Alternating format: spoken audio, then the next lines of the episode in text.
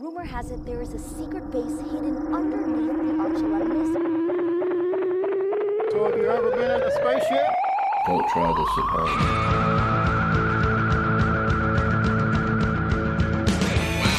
What is that silver object? 21st century Swatch band. Secrets of Area 51 revealed. I'm from Sirius. Sirius A, not Sirius B.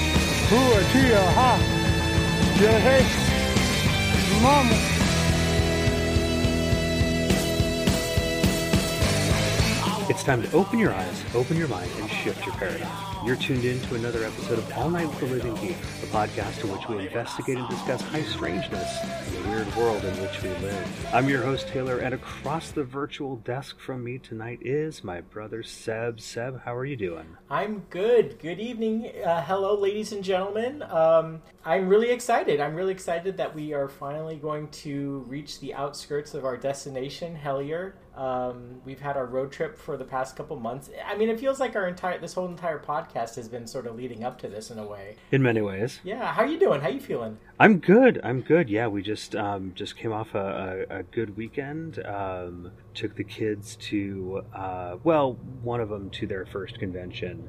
Um could have been to a convention before, but they both got the chance to meet Adam Savage from MythBusters, uh, which is a pretty awesome experience. So we uh, we enjoyed that very much. And now we're we're winding down August, getting ready to start September, and go into a blistering heat wave.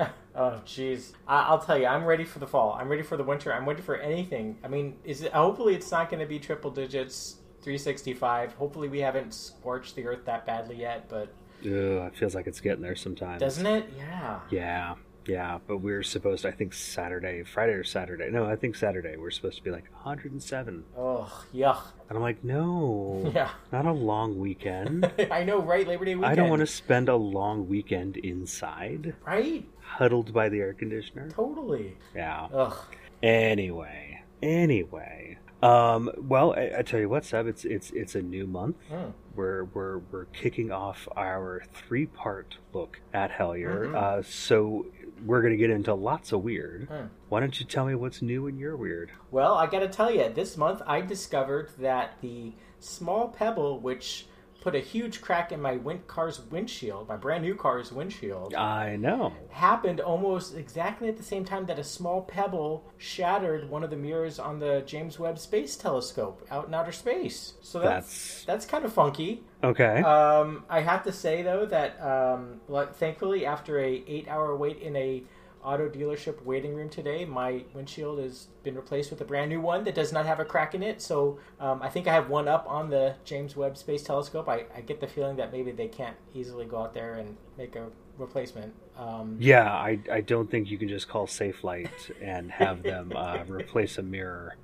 a million miles out into space. although that would be nice, wouldn't it? that that would be nice. That would be nice. I mean, uh, you know, maybe someday, right? Uh, Totally, but um, totally. what's new in your weird? Um, well, I tell you what, I will I will hit the small things first, Hmm. and then I will dive into. I'll try to keep it short because I know we have a lot to talk about tonight. A very weird experience I had last month. Um, it occurred to me because we're recording this on the 29th of August um, that today is the third anniversary of the season two trailer dropping for Hellier. Oh, interesting. Yeah, Okay. slightly synchronistic moment and kind of today it seems like greg basically without saying it in as many words confirmed that season three is definitely happening No way. yeah Wow. yeah i feel like it's always kind of low key kind of been there it's like look when when we feel like it's safe to get out you know there's there's still more story to be told and and more research and stuff like that Hmm. um and yeah i think it's i think it's happening kind of soon here Oh so gosh. fingers crossed who knows how long it will take to produce uh, but i know they've got other stuff coming down the pike for us soon enough but yes i just wanted to like share that exciting Yeah. news now now the interesting story uh, last month i spent a good few days thinking that the phenomena had sent me a case of motor oil What? words I never thought I'd say aloud. yeah, so um, gotta basically a a new, very slightly used engine for the bus from a friend of mine uh, for a really good price. Um, and basically was like, okay, I've got to change some parts over and such and such and such. Um, what what kind of motor oil have you been using in it? And so he told me what kind, and I'm like, okay, cool. That's you know that's the brand that I was expecting to find, and so I go looking online just to see how much it is at say like AutoZone versus Amazon or O'Reilly or whatever. Um, and it's like, you know, eight bucks at AutoZone for a quart and it's like five bucks on Amazon for a quart. And I was like, oh boy, I feel a little nervous ordering motor oil off Amazon and having it shipped in a box. I'm like, anything could happen to the box. I could come home and here's this big oily box Yeah. and and not have anything. So I'm like, ah, I'll take a shot. I mean, the price is good, so I ordered up six, Okay. um, just so I'd have plenty for a couple of oil changes. And um, so I, I get my tracking. It's a third party retailer. It's it's not coming directly from Amazon, which sometimes is good, sometimes is weird. So I, I get this FedEx tracking number, and I'm like, okay, cool. Tracking the package, tracking the package. Get stuck in New Mexico for a while. And I'm like, Ugh. All right, all right, shipping supplies, whatever. And I finally, I get on the phone with FedEx. I'm like, guys, when's this thing getting out of Mexico? Like, I'm totally expecting it. And they're like, oh, it should be um, getting on a truck uh, this evening.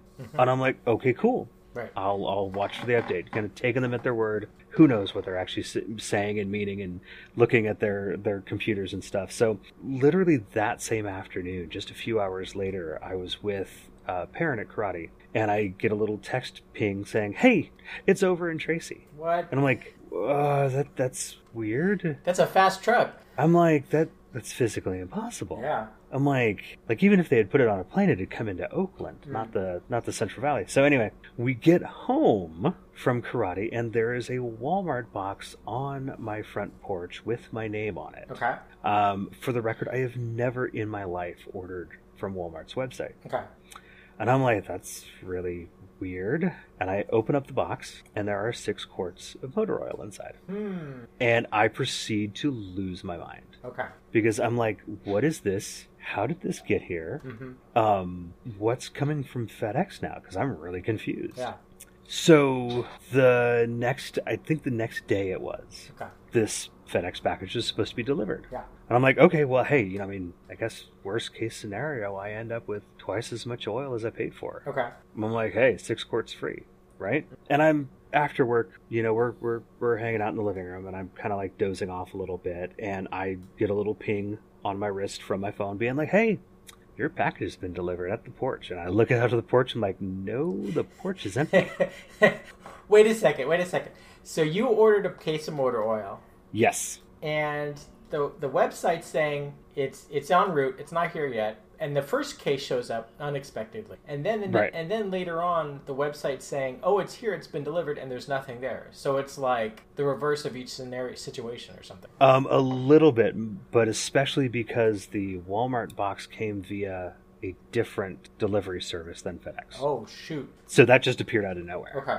to my eyes. Right. Right. So I'm like, what is going on? So I like I'm going between like, you know, FedEx's Twitter help account Yeah. and messaging with them and then I eventually get on the phone and I'm like, okay, I'm getting really upset here Yeah. because I'm I feel like I'm totally getting the runaround. Okay. Like I, one of the people that I had talked to, I think via Twitter, was like, um, "Let me confirm your address again," and they're like, "Yeah, that doesn't match what's on the label." What? And I'm like, "Wait, what?" So I get on the phone, Yeah. and the person who I speak with actually had worked at Amazon Okay. uh, for a while, and I'm like, "Okay." And so I explain what's going on, and I'm like, "I'm really kind of at my wits' end here." Yeah. because all the information I was given says that I'm supposed to get this package, and now I'm told that it doesn't match my address and my name. So it got delivered to the wrong address. Or, well, or I mean, it didn't. Get, hold on, Yeah. hold Okay. on, hold on. Let me tell the story. All right. All right. So I'm like, I, I understand that you can't tell me whose name and address is on that label. Right. That's fine. That's fine. I don't need to know. Right.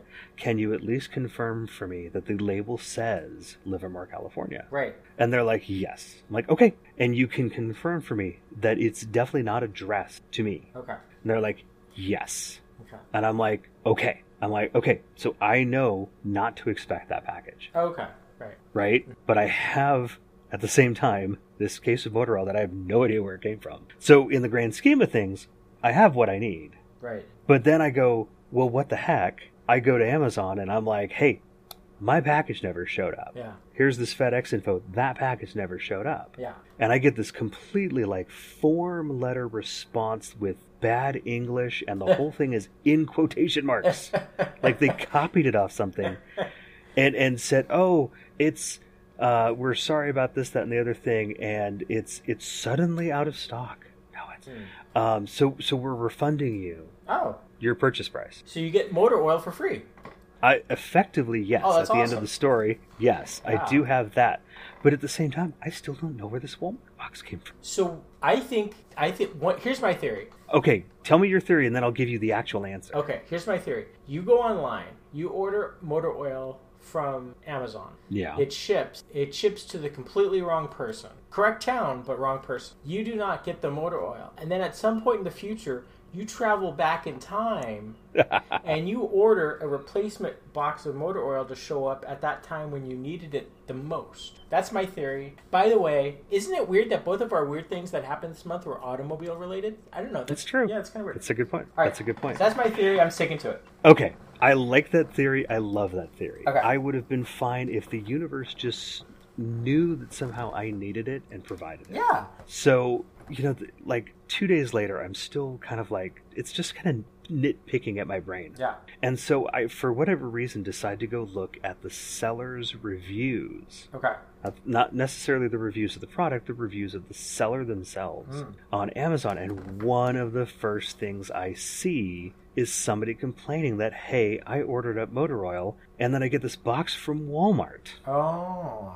So what's happening, and I kind of talked with Kobe about this because he kind of understands how some people choose to operate as third-party resellers Okay. on stuff like Amazon, is that they'll totally say they have product, Yeah. and they'll say they'll have product at you know a price X, Uh-huh. right? They'll get your money. Go place the order through somewhere else where they can get a cheaper price Ah. and pocket the difference Ah, brilliant. um, and a bit of a pain in the butt. Mm. At least to me, when you, when you give me tracking information, I'm expecting that to be accurate. So the vendor gave you the tracking code for another purchaser in the same town, but by mistake. Yes. Oh. Yes. A, for for somebody else in my town who ordered oh, something, Oh, okay. it may not even have been the same item. So there's some other person in Livermore recording a podcast right now where they're complaining about some motor oil thing, and it's the other end of this scenario. You know. Who knows? Yeah. Who knows? Maybe. Anyway, that was far too long for me to explain, but there we go. That that is the weirdness. It was good. No, that that was a good one. That, Yeah. that was a good one. Yeah, I I definitely was having one of those moments where I'm like, I don't even know what is real anymore. What's going on? anyway. Anyway, well folks, we are here. We have spent months heading down Route 112 and now we've taken exit 93 to wind our way over hills and through hollers. We have finally made it to Hellier. Oh yeah. This is our first part of 3 discussing the documentary from the team at Planet Weird. We're breaking this 15 part story, so we uh, cover five parts in each episode. Now, if you've never watched Hellier, we're not going to give you the strict play by play, so definitely seek out the documentary first. It's on YouTube, it's on Amazon Prime, or heck, go support them and buy the DVDs. Um, we are going to go through um, the parts of the documentary that felt most important to us. We're going to discuss um, uh, those parts that made the greatest connection, along with some interesting insights and some suggestions, even some theories. Now, if you haven't watched it in a while, or you're taking the bold move of listening to this before watching it, thumbs up. Let's see how that goes. Here's a quick abstract of the case. In 2012, I received a panicked email from a man named David Christie, a man who claimed that small alien creatures were emerging from an abandoned mine shaft near his rural Kentucky home and terrorizing his family. While initially skeptical of his story, David followed up his emails with a collection of photographs which showed the three toed footprints left by the so called goblins, and what he said were even images of the creatures themselves. Then he disappeared without a trace. According to David, a man named Terry Wriste had referred him to me. I'd never heard the name before, and the only reference to Terry that I could find was in the appendix of an occult book titled Secret Cipher of the UFOnauts, in an interview which discussed his exploits cracking extraterrestrial codes and infiltrating underground alien cave bases.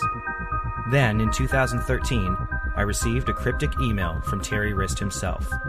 The emails contained what appeared to be GPS coordinates and a note asking why we stopped investigating David's case when we were so close to the answers.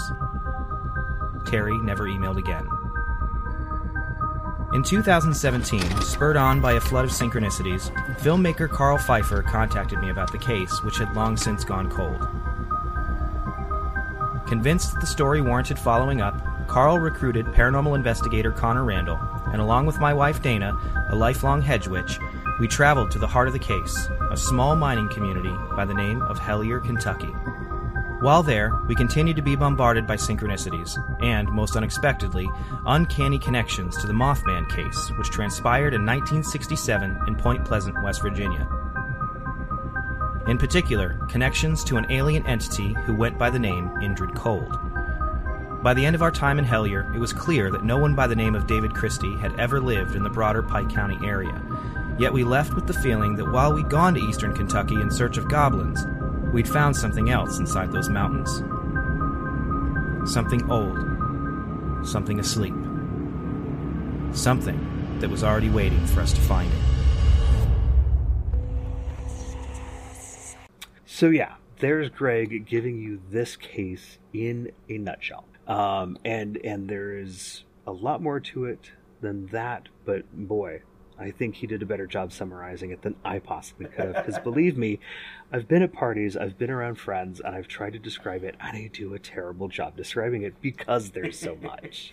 And that's just a brief summary of the first five episodes that we're talking about tonight. There's 15 total episodes. yeah, Um, yeah.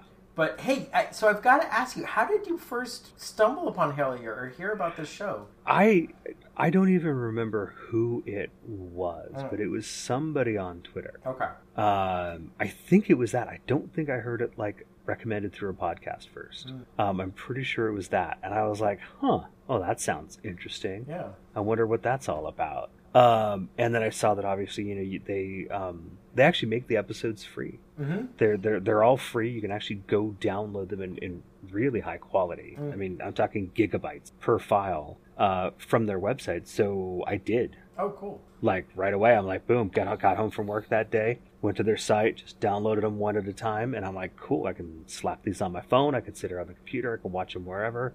Um, let's dive in. Mm. Um, and and it, yeah, it, it, I make no bones about it. I make no bones about it. This documentary changed how I look at weirdness Yeah, you know, by, it- by leaps and bounds. y- y- you've you we we have both consumed paranormal and strange content since as, when we were little kids. As long as I've known you, Mhm, and it mhm. seems like this has been the one that's had the biggest impact on your your views. I guess you know. Yeah, definitely. Yeah. um, it just it's you know uh, and i feel like i've explained this maybe on other episodes um, or or back on our old podcast if memory serves um, but there there was a time when like you know ghosts were ghosts ufos were nuts and bolts bigfoot was a lost primate Uh-huh. you know, uh, or an undiscovered one. I shouldn't say lost, like he doesn't know where he's going. you know, all these things were were looked at by me as separate things, Mhm. and and one of the one, almost one of the first things I think it's even in episode one um, that Greg talks about is like making the connection Mhm. between different things. It's like if the UFO guys talk to the ghost guys, and the ghost guys talk to the Bigfoot guys, and the Bigfoot guys talk to the, the people into fairy lore or whatever, and they could see the similarities and the connections. Mhm. You know, there there there'd be just this greater overall understanding of things, and I kind of went, "Whoa!" I, I I really hadn't considered that before Mhm. and so I started, you know, whatever whatever like paranormal podcasts I was listening to at the time, or shows that I was watching, um, or or books that I was reading. Because boy, this is a documentary that uh, definitely has quite a book list Oh yeah. going for it. In fact, I'm going to keep a link in the show notes for the next three months. Uh, somebody on Goodreads, which is a website, uh, came up with basically like the Hellier bibliography Oh cool. um, and it is a like grand master list of um, you know all the books that get significant mention Mhm. uh, across the documentary, which I'm sure will get added to at some point soon. Um, and and I started reading a lot of these books, buying and, and, and reading a lot of these books, and yes, I'm I'm seeing these connections um, and these similarities where I didn't see them before, and I, I feel like my perception uh, of the phenomena of the weirdness that surrounds us all the time uh, has changed significantly in what the past four, almost five years now. And and you know, listeners to our show will have been very familiar to our many references to Hellier in previous episodes and references to the quote unquote phenomenon capital P. How this seems like the perfect episode to talk a little bit about what we actually what you actually mean when we say the phenomenon.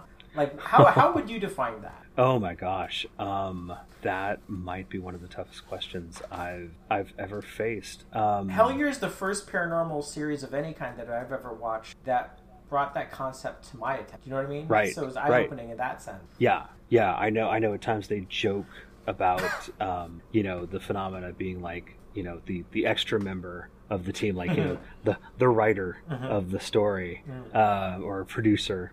Um, I, you know, however I choose to answer this, I'm certain that it's even weirder than what I think it is. Right. Um, it's it's like this this universal Palmolive, right? We're all soaking in it. And for those of you guys who remember what Palmolive is, thank you. Give yourself a gold star. Appreciate that. Um, I don't. I don't. I don't know, man. I don't think it's like a single consciousness, like like a like a god. I put in air quotes or whatever. That's looking out over all space and time and kind of poking the petri dish. Um, it's more collective. It's it's interactive. Um, it's you know, I mean, people talk about kind of like these like repositories of like all all of let's just say human experience. Um, you know, some people use the Akashic records uh, as that. I I don't know if I prescribe specifically to that terminology, but I, I, I think there is some sort of almost Jungian collective unconscious where like we are not separate from the universe around us. Okay. We're we're a part of it and being part of it just like the cells in a body. Mm-hmm.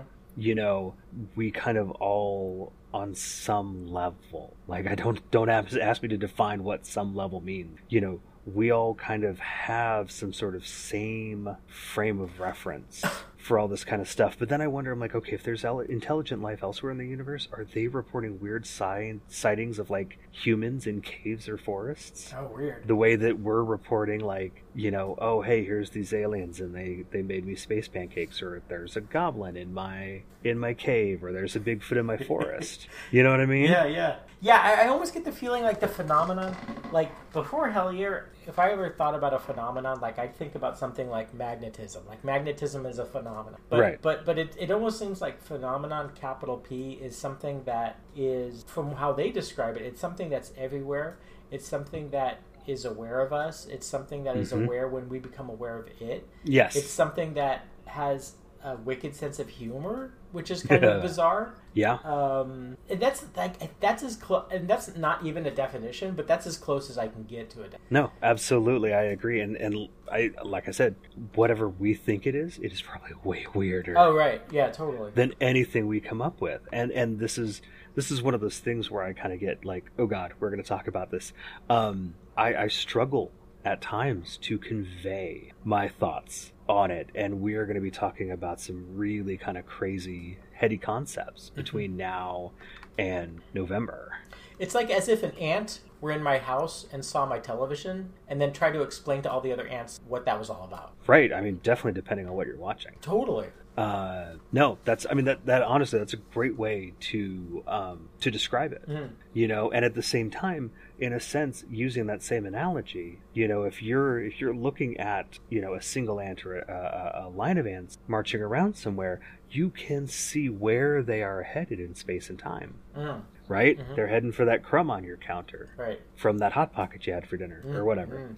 Um, and you can poke the petri dish, as it were. Mm-hmm, mm-hmm. You can affect right their future by making a change to their path in the present. Right. I could I could move that crumb to a place they've already walked to before, in the Yep. in the line, and then they would freak out and be like, "Wait, we just walked there, but it wasn't from Oh, there yeah. five seconds ago." Right, exactly. And so think of it from the ants' point of view. They're like, hey, here's this crumb ahead. There's food.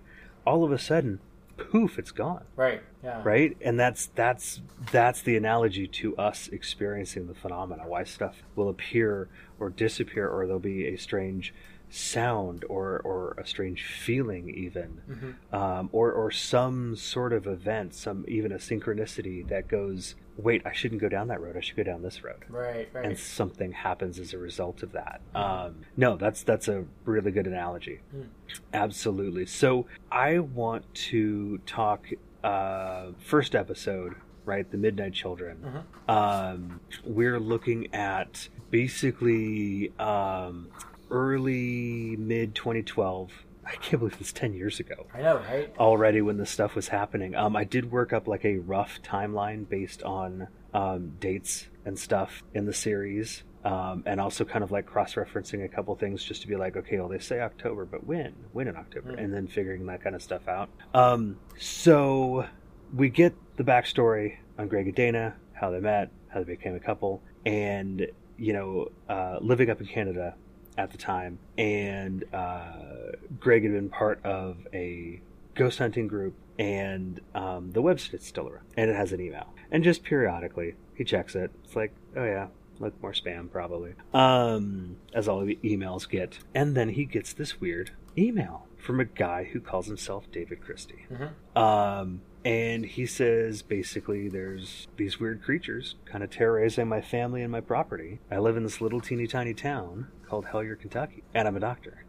Um, and they go back and forth over a long period of time. This is not like this is not like the way you and I email Yeah. sometimes where we'll swap you know half a dozen emails in a couple of hours right this is very different um, but again long story short because you can watch the documentary and see it all here's some pictures here's a footprint in the mud a three-toed footprint with dermal ridges Right. Yeah. which that's one of those things that you know people who make casts and molds and props and stuff go that's that's hard to replicate um, and so okay interest is peaked um, more time passes and uh, so now now we're getting um, i think the i think like the footprint photo happens in june of 2012 it's august almost september um, before he gets another email so this is months in between Yeah. um, and David Christie, air quotes, uh, has fled. It's gotten so bad they've had to get out of town, which town is a relative term. if you've ever looked at Hellier on a map, it's a very relative term. It's a grouping of homes, more or less. Um, but he's going back and he's going to get more photos. Now he's got like a ruler next to the footprints. He even gets what he claims are pictures of the creatures. And, you know, when you see them, they look kind of kind of alienish. Oh yeah. They're really creepy. Oh, very. Some are just blurry blobs, and you're like, not. I don't, I don't know. But then there's one that's kind of like, oh, oh, oh boy. Um, now, so what do you, what do you make of the emails? Like, why were these big gaps in time in between? Like, if if you received these emails, Uh-huh. like like what are you to make of them? Um, they're they're they're intense. They're scary. They're it's it's a crazy story. It's literally a crazy story. But at the same time, your heart goes out for the guy because he's basically asking for help. You know what I'm saying? He's, Yes. he's not saying, "Hey, you should come down with her here, down here with the film crew so we can monetize this phenomenon." You know what I mean? He's like, "I'm literally terrified. I don't know if it's safe to, for my family to stay here or not." Um, Yeah, the photos kind of like push it even to that next level just Mhm. because it's it's not like one photo of one track there's like multiple photos of tracks you know right. um, and they're really weird footprints that i don't know what kind of animal if it was an animal could have caused it or created them you know what i mean Yeah, it's it's. I mean, again, I'm I'm no. I'm a, I'm a little more outdoorsy than than Craig says he is. Um, but yeah, that's not a track that I would certainly recognize yeah totally right off the bat. Um, if you were if you were someone who was you know very interested, um, you know, in strange cases, in weirdness, in and and we're in a position to travel, would this kind of stuff be piquing your interest to go? You know what? I think I want to go check this out. I think so. I mean, there's there's a part of me that you know, would always have like um, like the movie Deliverance in the back of my mind. Not wishing to slur our, our rural friends out there in Radioland or whatever, but um, you know, I mean, it is it is kind of a creepy thing. I mean, in Greg's case, it sounds like he was kind of in a weird position because he was, I guess, he was going through Canadian immigration at the time or something. Correct. So Correct. Yeah. like this guy's in Kentucky and he's basically saying, "Please come help me" or something. And Greg's kind of stuck in Canada at the time. I don't know how the immigration system works or whatever, you know, but I, I assume you have to stay there for a certain time for residency purposes or something. Yeah, something like that. I don't know either, and, and really, it's not you know all that pertinent uh, uh, to the case. Um, but yeah, it is. This is where here I'm going to take what's happened, and I'm kind of going to veer off into some sort of um, speculation, All right, here we go. um, because you know making the assumption um, that um, David Christie is real. Right. And based on the information in his email, it would have been around August of 2011 Okay. that he first moved to and started living in Hellier. Okay, so the, the the the nature of the emails, the nature of the information, it's one of those things where I feel is intri- intriguing enough to be like it's it's trying to draw you in. It's it's trying to draw you to a place, right? For for what purpose you just kind of have to assume it's to investigate just this little kind of goblin sighting Right. right this issue um and i think at one point i think i think part of the interview with dana was like you know it, it really kind of like set me on edge it it felt like we were trying we were getting drawn to this place and i wasn't sure that that was like a good idea basically Yeah, she's definitely of the team, the person that's like the more cautious of strangers, like more stranger danger kind of situation, you know? yep Yeah. Yep. Yep, I will I will absolutely agree with that. Um so so then my mind goes, okay, if if something, we'll we will just say a person Yeah.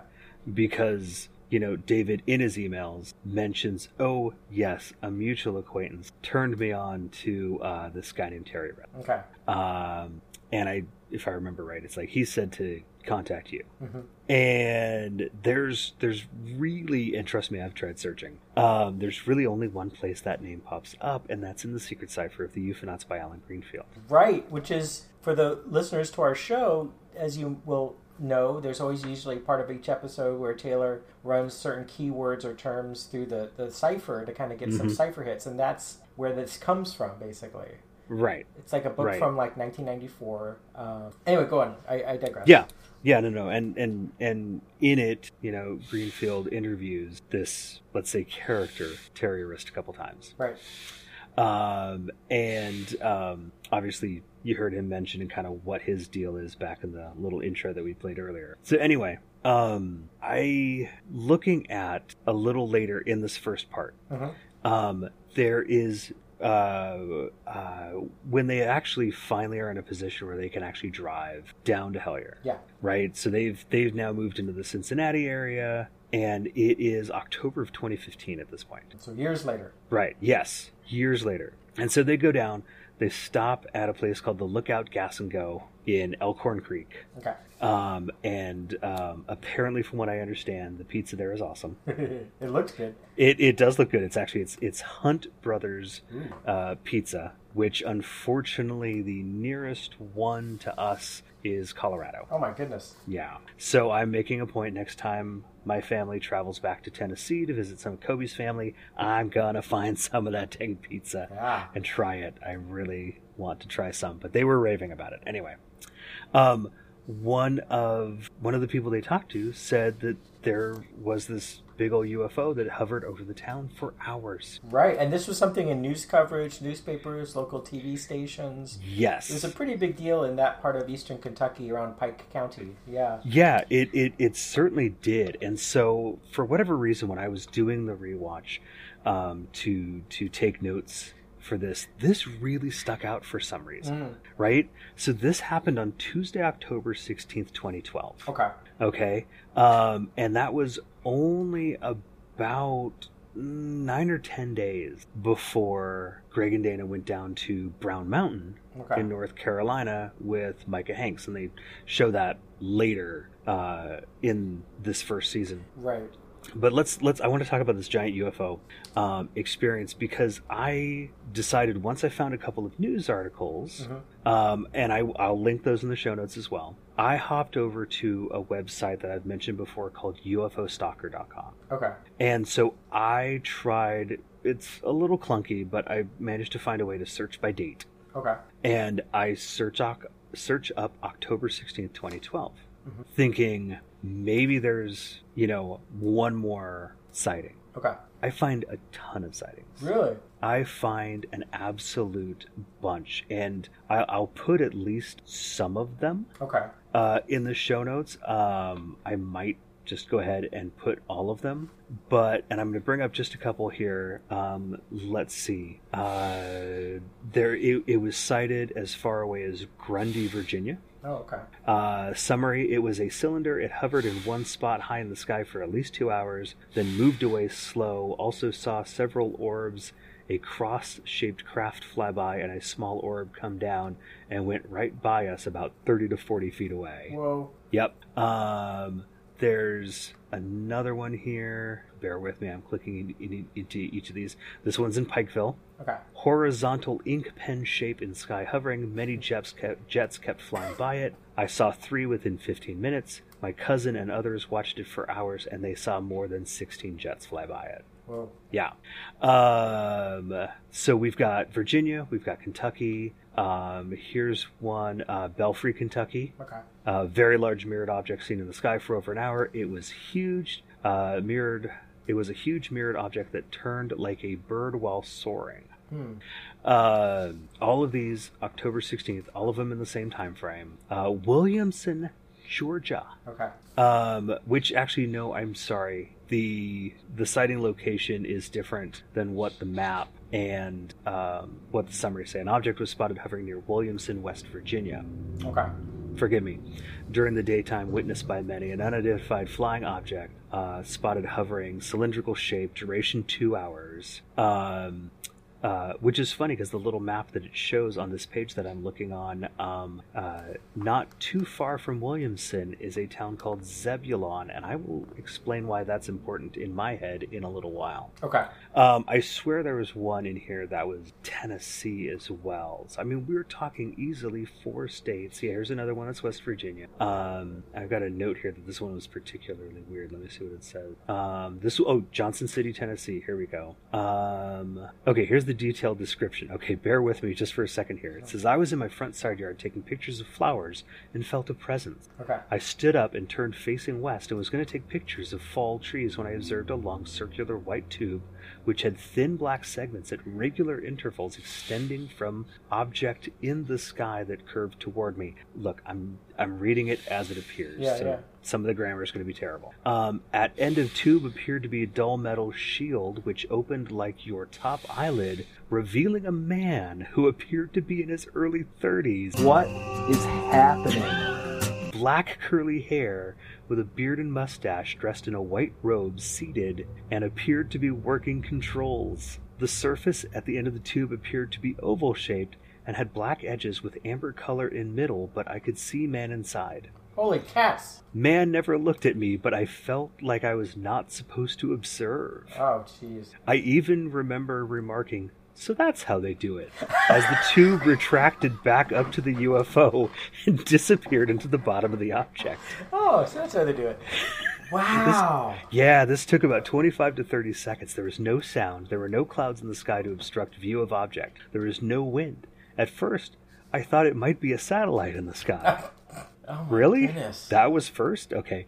I was kind of nervous and felt really strange about what I saw, but nothing happened. I questioned if I really saw what I did see. Gee whiz. My brain just kind of melted. Yeah, it, it it's crazy. And then it's, there's a whole like um, I wasn't afraid of it, didn't think it was going to harm me. Went back into my house for five minutes, came back out to take more pictures and see if it was still there. It was. Um, and then for like a little bit goes back to just taking pictures of their flowers and their tree and stuff.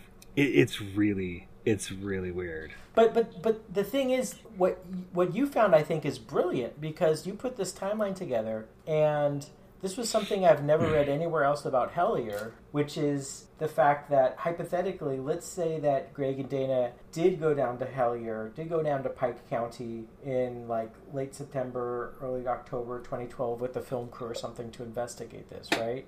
Right. They may have been there when this happened and filmed some of this themselves and experienced some of this themselves. Right. So so I have basically a theory that the the original emails Yeah. From David we're trying to get them to go to Hellier Uh-huh. for basically this big UFO flap. Right, right. Um, and now there was a later news article that dismissed it as a Google Project Loon balloon. Um, now, Project Loon was uh, basically, um, uh, I mean, effectively giant weather balloons setting up a network to be able to provide internet coverage. Oh, okay. Um, Project Loon shut down in October of 2021. Mhm. And I figured, okay, let's see what these balloons look like. Mhm. So I do a Google image search. Okay. And I'm not joking, I look at every single image in those results. Okay. Not a single one of them looks like the pictures you see from that um, TV news segment Mm, okay, in the right. documentary. Mhm. They do. They look far more like weather balloons Mhm. than they do giant cylinders in the sky. Okay. All right. So, it's- Okay. so it's not that.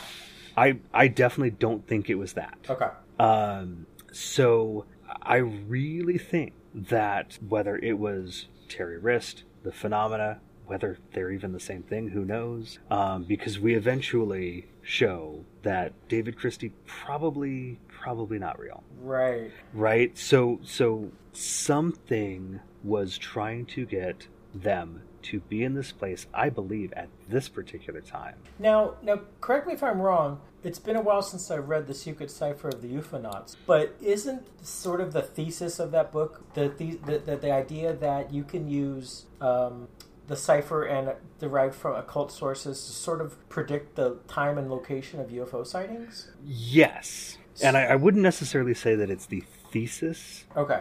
of the whole book. The whole book is really weird to read. Yeah. Um, so you kind of have to just take it in segments. But some of what it talks about, and some of what Terry Wriste particular talks about, Mhm. um, because he was applying the cipher to uh, the Mothman incident Mhm. in Point Pleasant in 66 and 67, just kind of like as practice to see what comes up. And as the the story goes, it was through that that he figured out where Indrid Cold was living and went and met him. Right, because I'm thinking, what if let's pretend Terry Wriste is a real person or is a you know pseudonym for Alan Greenfield or whatever. What if it? What if the cipher actually does work and the person Wriste, Greenfield, whoever used the cipher to predict the time and location of this big UFO flap, Mhm. and then wanted to get some investigators down there for whatever reason. He didn't want to go for himself. I don't know why. And kind of cloaked this invitation to go to this place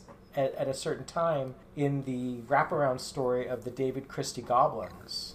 Right. it's interesting. It is interesting because it is one of those things where you would have had to have been in, you know, almost five years earlier, four and a half to five years earlier, to have worked that out. And then, honestly, and, and some of this stuff we can't really touch on until next month, Mhm. work out a number of other things. Yeah. Like an, almost an extraordinarily, like, too good to be true number of things to kind of set up a storyline. I'm like, Mhm. why not just come out and say, hey, I use this tool to figure this out. yeah Meet me here at this day and time. Yeah why not tell the story in a linear fashion Right. And, and and instead we have we have pseudonyms, we have maybe fake stories, but with rather convincing looking evidence. Mhm. You know?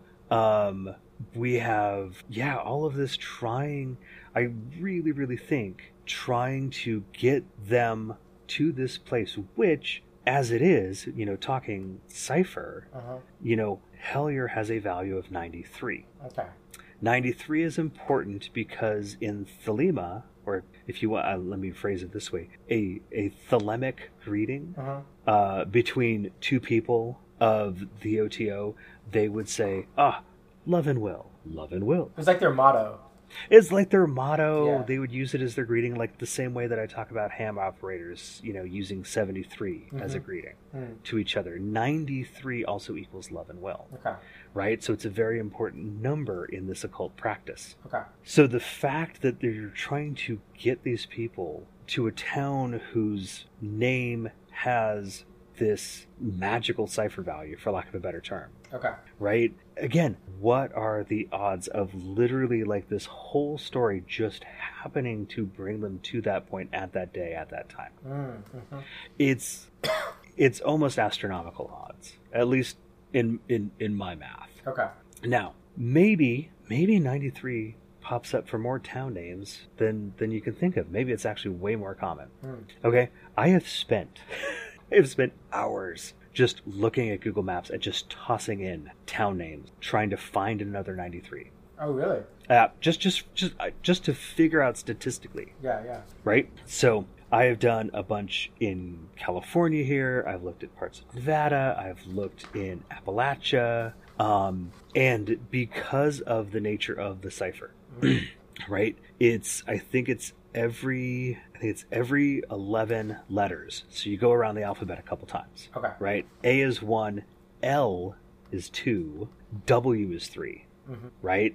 So then you come back around and like H is four, and you go around and around and around until you've gotten to twenty six, Okay. right? So it's not a simple like A is one, B is two, C is three kind of th- cipher, right? This is a totally like much more complicated cipher. Yeah. So in in my many hours of just kind of sitting there for S's and G's to figure out can I find another 93? Mm-hmm. I have found one. Really?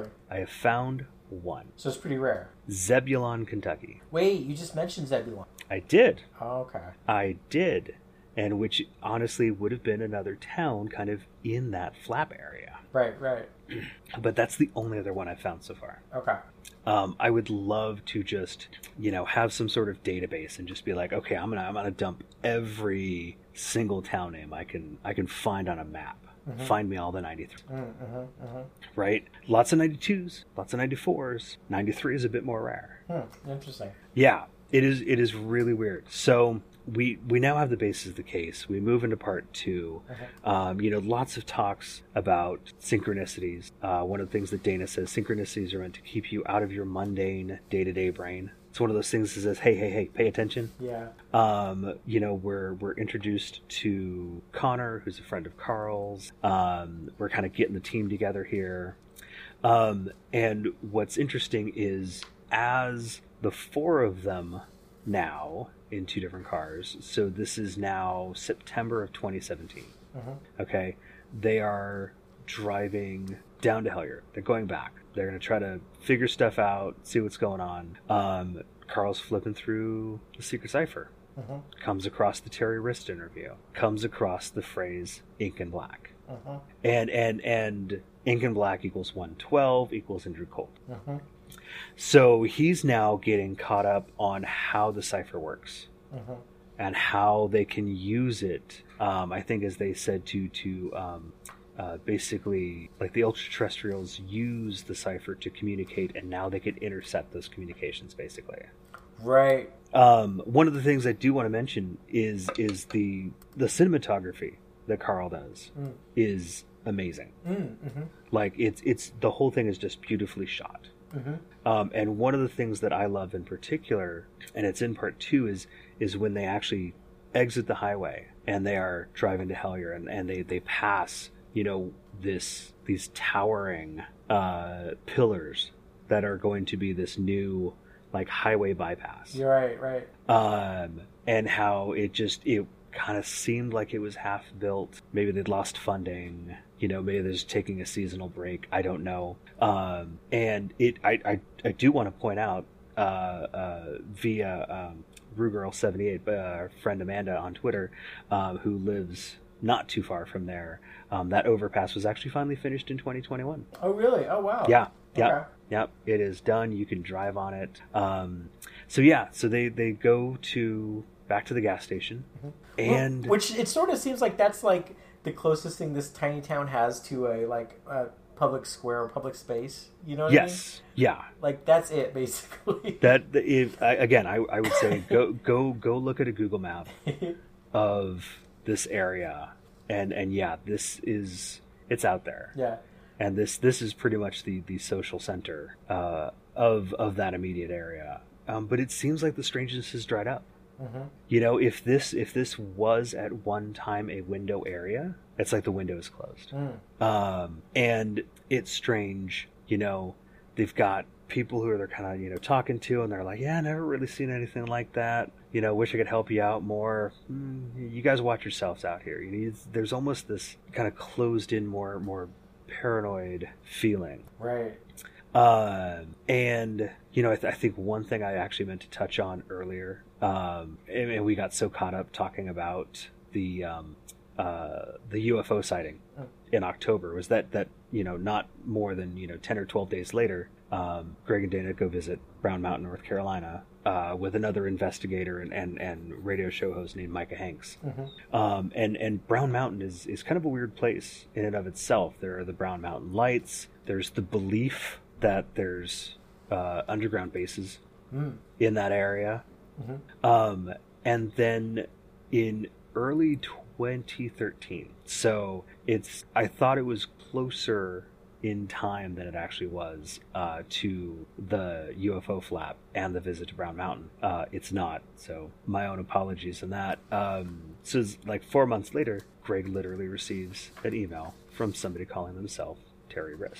This is really important. I'm glad you mentioned this because Yeah. it's my understanding that you know Greg gets these David Christie emails with the creepy photos, supposedly of these Kentucky go- cave goblins. Yep. And and and Greg's kind of talking about this on Facebook on social media, but Mhm. but there's he's not revealing the name of David Christie. He's not revealing the name of the town Hellier. He's keeping that stuff confidential. So Correct. he he gets an email, and the e- one of the emails mentions Hellier. So obviously the person who's sending that email is is somehow connected to the original David Christie. It's not just a random person out there in the world just emailing and pretending. And this person Uh. is also claiming to be Terry Wriste, the guy from the book. Right. Right. Okay. Right. Yeah. So so at first it's February fourth, twenty thirteen, and it says, "Why did you stop when you guys were so close? Mhm. I've got something for you." One week, right? Mhm. Literally a week later, Mhm. we get the Hellier was just a symptom email, Mhm. right? Ink and Black are isolated, still in the third order MIA. It's kind of almost embarrassing that I've memorized that. But there's also an attachment. Right. There's a picture with a string of numbers on it. It almost looks like it's written on an envelope or something, Sort of, yeah. like a weird piece of Um, paper. and of course, it's sitting on top of a book that is upside Yeah. down. All right. So hold on, hold on. Let's right, break right. this. Let's break right, this down piece by piece. Let's break this down by piece by piece. Sorry, I got ahead of myself here. No, no, no. Um, so there's a string of numbers, right? Um, there's a number 31 Okay. written to one side, right? Um, 31 also kind of an important number because if you take 31 and multiply it by 3, you get 93 There you go. keep that in mind. Up in you know one corner, there is a um, uh, what an antiqu- antiquated slur. Let's call it. Uh, it says slough, Okay. uh, and that was something used in the Vietnam era. Um, and if you don't know what it is, I'm just going to say look it up or go watch the documentary. Okay. Quite honestly, I'm going to keep it a little bit clean on the show here. Sure. Um, but yes, then there's also the text of a book behind it or underneath, Yeah. and the book is upside down. Mhm. But you know, I can read upside down, so I can. And I sat down one day long ago, and I threw tried to put a couple phrases into Google, Mhm. um, and it turns out it's a book called I think it's Huna. Yeah. It's like a Hawaiian pair, like Hawaiian occult something. Yeah, Secret Science at Work. Mhm. Um, and yeah, it's um, it's interesting. It's not a book that I ever picked up or tried to read through. Mhm. Um, but there's you can read a couple pages of it via Google Books. Um, and yeah, it's I don't even really know how to describe it. Well, I, from what little research I did, and when I say research, I mean kind of looking at Wikipedia, right? Big research. Fair, fair. Um, it sounds like it's a book written back in the day by a white guy who's claiming that ancient Native Hawaiians had uh, mystical occult practices which are relevant to the New Age movement. Uh, But at the same time, there's a lot of like Native Hawaiian folks who are like experts in their own folklore and traditions, and they're like, yeah. We don't know what you're talking about. We've never heard of this or something. I don't know. In, interesting. Okay, that's that's that's interesting. Given a book we will talk about next month, Mm, mhm. um, or actually possibly two months from now, if I remember which episode it's in. But anyway, Rebirth of Pan gets a little awkward too. We'll get to that. Look at that. Um, so so anyway, yes. Um, I, I don't think in in this email attachment any of that stuff is there by mistake. Totally. I mean, it looks visually like he's just taking a photo, and it just so happens there's a book in the background, a page of a book open. But yeah, I think you're right. I think everything everything is symbolic. You know what I mean? Absolutely, Yeah. absolutely, and and symbolism plays throughout this entire documentary. One of the important things to remember, um, because some of you out there are probably thinking of like, wait a second, if that is a picture, um, definitely if it was shot with a phone, it should have what's called EXIF data, E X I F. What's that? Well, that is literally data about like what kind of camera took the picture when Oh. the picture was taken. Sometimes, although you can turn these settings off, where it was taken. Oh, okay. And and I've you know I, I make no bones about it. I'm a supporter of the Paranormal Museum, um, and so I've I've seen many, if not all, of their live streams at this point. Okay. Um, and so I've, I've heard a lot of these discussions. I've heard a lot of this kind of stuff. And he's like, no, trust me. We looked at that almost first thing. Oh, okay. And there's no location data. Oh, and the dates line up with when they would have been taken. You know, they, they were close to when these emails were sent. Okay. So it's not like, oh, here's a picture of a footprint that I shot like seven years ago and now I'm sending it to you Mm, okay. right? So it's that kind of stuff. Mhm. So anyway, right? And and you know, Greg even says, "Well, I tossed this picture up too." And somebody goes, "Ooh, I think those might be credit card numbers." Mm-hmm. And he's like, "Oh shit, better pull it down." And somebody else is like, mm, "I'm not so sure. I think those might be GPS coordinates." Um, so okay, sure, why not? Chuck those in. Guess where it lands? Really close to Brown Mountain, it turns out. Really close to Brown Mountain. Which is so creepy because think about it. From what I remember from the episode, they go out to Brown Mountain. Really, there's nobody knowing that they're taking this little trip out there except for a handful of people. Yeah, And- pretty much. And around the exact same time, you're getting an email from this guy connected to this wacky story. And in the email are the GPS coordinates where you just were. Yeah, Which is like, what is going on here? yeah. I'd I'd, I'd kind of be losing my mind at this. I know, right? Totally. You know, this is the phenomena sending you a case of oil ratcheted up by like a hundred. Yeah, exactly. right. Um, so anyway, yeah, there's. I, I think you touched on something that that kind of makes sense. I mean, I, I definitely agree with the idea that I think Terry, on some level, is behind the David Christie emails Okay. So you. because because in in the next episode, Trapped in a Maze, which I think might be my favorite episode of the first season, Mm. right? They're they're in Pikeville, they're in Jenkins, they're in this area. They they're doing boots on the ground research. They're they're looking in uh, records offices. They're trying to talk to um, you know property records and everything. They're trying to find some evidence that David Christie existed. Right, and just just just to bring our view our listeners up to date. So basically, you know, Greg's having this email conversation with this Dr. David Christie, and then it simply stopped. It does, He yeah. stops replying. He's not give. He says that he's in the Hellier area, but he's not. He hasn't given a street address. They don't know where in the area he's located at, and so they go down there. You know, they they, they drive down. They have their friends. They have their film crew, and they really don't know where to start other than you know the main town center, which is a like a gas station pizza place. And so they go to like the county seat, Pikeville, and Mhm. this is where like I really kind of my my um, respect for this team grew because like there's a whole segment of the episode where it's like them you know calling the local newspaper, calling the local police department, Right. going to like the, their version of the DMV and the you know the county assessor's office to find is there anybody that's ever loaned land here with that name or paid taxes with that name or registered an automobile with that name. Yeah. Um, and they, they they they strike out. They really can't find any evidence that there's anybody down there with that name. But I have like so much respect that they actually did that. You know what I mean? Like just not, not just like Google the name or something. You know what I mean? Right,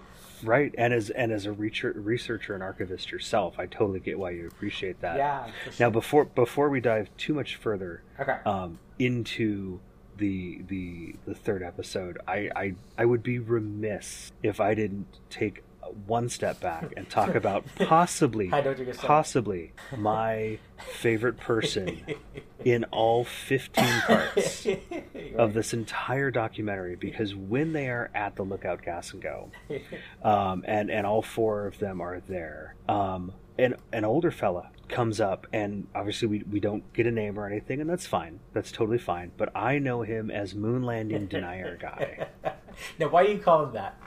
I, I, I call him that because God, I just I wish I just could clip the entire audio from this and just and just play it just because I love listening to it. yeah. But but he he literally is kind of like you know talking to them and looking at the photos and he's like, well, you know what I don't believe. Greg's like, what's that? He's like, I don't believe man never went to the moon. Yeah. This guy's great. You know, and he's like, you know why why ain't man ever been to the sun? Oh yeah, his his Too logic. hot. Yeah, it's too hot. His his logic is fantastic. yeah, Well, now why the moon just too cold? yeah. you know and it's it's just, and and just just just the way forgive me folks the way that he goes Shit now. just it's just so matter of fact it's just it just this guy just cracks me up Yeah. i love him so much I, I i know that all that was shot well before covid i know it's been years now we've gone through covid i just you know i hope he's okay Oh yeah, for sure. I hope he's doing all right. If if if he if for some reason he's passed, I hope he's happy. I hope he's up there going, "Well, shit, God, you can't go to the moon. no, It's too damn cold." I love. Just absolute cracks me up. He is he is like one of the highlights of this entire documentary to me, and maybe I'm just really easy to please. I I kind of wonder if that wasn't Terry Wriste himself just messing with them. Now that's a wild, wild theory. M- My brain just kind of melted. which would be pretty funny because uh, let's see if if the the general running theory is that he was probably born you know you figure if he was let's say he was 20 in Vietnam mm-hmm. you know he probably would have been born you know round about the end of the second world war 44 45 46 something like that Yeah, Greenfield says forty four. Yeah, you're right. Okay, okay, fair enough. We'll run with that. Um, and so, uh, man, which is really weird when I think about it, that would have made him 50 at the time of the interview in Secret Cipher in Mhm. 94. Mhm. Huh. Picture him younger in that interview for whatever reason. So, yeah, tack another, um, what, tack another 22, 23 years on Mhm. from that to get to 2017. And he'd have been, yeah, he'd have been early 70s. Mhm. I don't know. That's an interesting theory. That'd be really, that'd be insane. Yeah. That would be insane. Um, so anyway, moon landing denier guy aside, love you, dude. Um, they're they're hitting this frustration of they're not running into like the same weirdness Mhm. as when they were there two years before. Um, but you know, there's also one of the things that they talk about throughout the series is kind of the uh, phase of frustration being part of the initiation process. Mm. Um, and you see that here. It's it's hitting those dead ends that kind of causes you to push through to a new phase of of the investigation of you know the initiation, however you want to look at it. Mhm. Um, so anyway, yeah, we move on, and they're doing all this uh, research, boots on the ground stuff. Um, and I apologize. I said that that was in part three. That's that's not. That's in part two. Um, and they're literally they're they're just they're driving through you know the back roads of Hellier trying to find a house Mhm. That was Hellier. Yeah.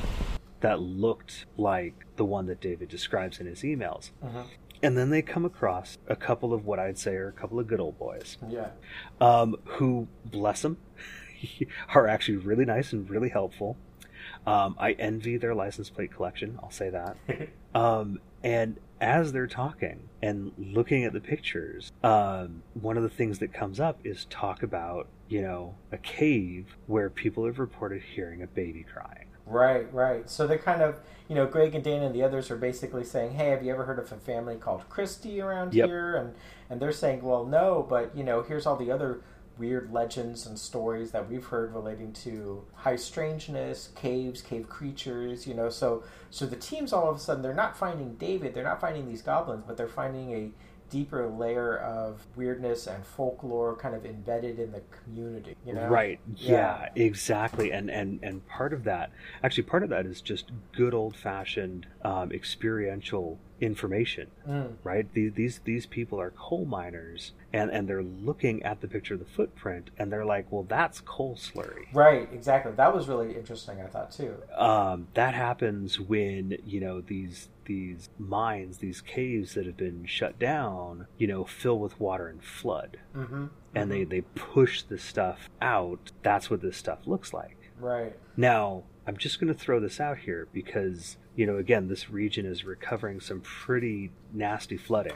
Just recently, yeah. Yeah, just just within the past month or two here. I wonder how much slurry has been pushed out now. Oh, geez, yeah. and maybe there are more but who Mhm. knows um, so anywho they have this information now the, whole babies crying in caves thing that's i feel like that's something of almost an archetype but that is one of those things and i'll mention it now because we've talked about john keel before Mhm. um, and and throughout this first season you know carl kind of refers to this experience that they're having as as kind of their their mothman experience Mm-hmm.